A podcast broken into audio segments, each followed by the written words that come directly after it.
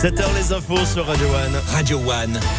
Info. Bonjour Eric, bonjour à tous. Une dernière audition avant le verdict. La délégation Montpellier Capitale Européenne de la Culture 2028 est reçue aujourd'hui à Paris alors que la décision du jury sera dévoilée demain. Clermont-Ferrand, Bourges et Rouen sont également en compétition. La réponse sera rendue au ministère de la Culture en fin de journée ce mercredi. Un nouveau convoi humanitaire pour le Maroc. Trois mois après le séisme meurtrier, trois camions affrétés par la région, le département et Montpellier Méditerranée Métropole ont quitté hier le port de Sète en début d'après-midi.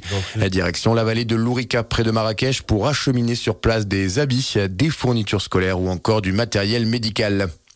C'est un phénomène en pleine recrudescence en cette période de fête de fin d'année. Les gendarmes de l'Hérault alertent sur la hausse des arnaques au faux calendrier. Des escrocs se font passer en ce moment pour des pompiers, des postiers ou encore des éboueurs pour soutirer de l'argent auprès des habitants. Si vous recevez la visite de quelqu'un qui veut vous vendre un calendrier, vous êtes en droit de lui demander une carte professionnelle. En cas de doute, n'hésitez pas à composer le 17.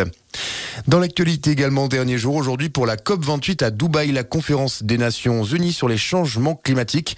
Un nouveau projet d'accord a été rendu public hier, préparé par les Émirats arabes unis. Un texte insuffisant selon la ministre de la Transition énergétique Agnès Pannier-Runacher. Il appelle notamment à réduire les énergies fossiles mais sans en sortir complètement. En parallèle, l'Union internationale pour la conservation de la nature a publié la nouvelle liste rouge des espèces menacées. Saumon atlantique, tortue verte ou encore oryx algazelle sont concernés, tout comme plus de 155 000 espèces protégées. Et puis du foot, le tirage au sort des 32e de finale de la Coupe de France hier soir avec l'entrée des clubs de Ligue 1. Le MHSC se déplacera à Amiens tandis que les amateurs de Fabrègue, eux, recevront Trélissac, équipe de National 2. Les rencontres sont programmées pour le premier week-end du mois de janvier. Notez que le tirage au sort des 16e de finale de la Coupe de France féminine s'est déroulé hier aussi.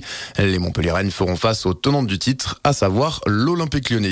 Voilà pour l'essentiel de l'info. Bonne journée sur Radio One. Merci beaucoup. Prochain point avec l'information, ce sera dans une heure sur Radio One.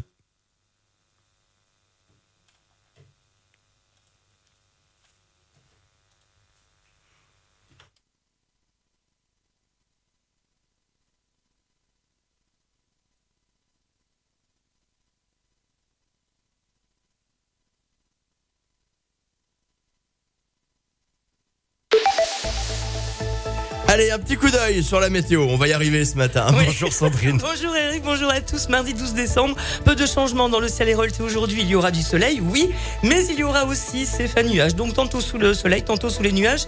Les nuages qui devraient se faire plus nombreux cet après-midi.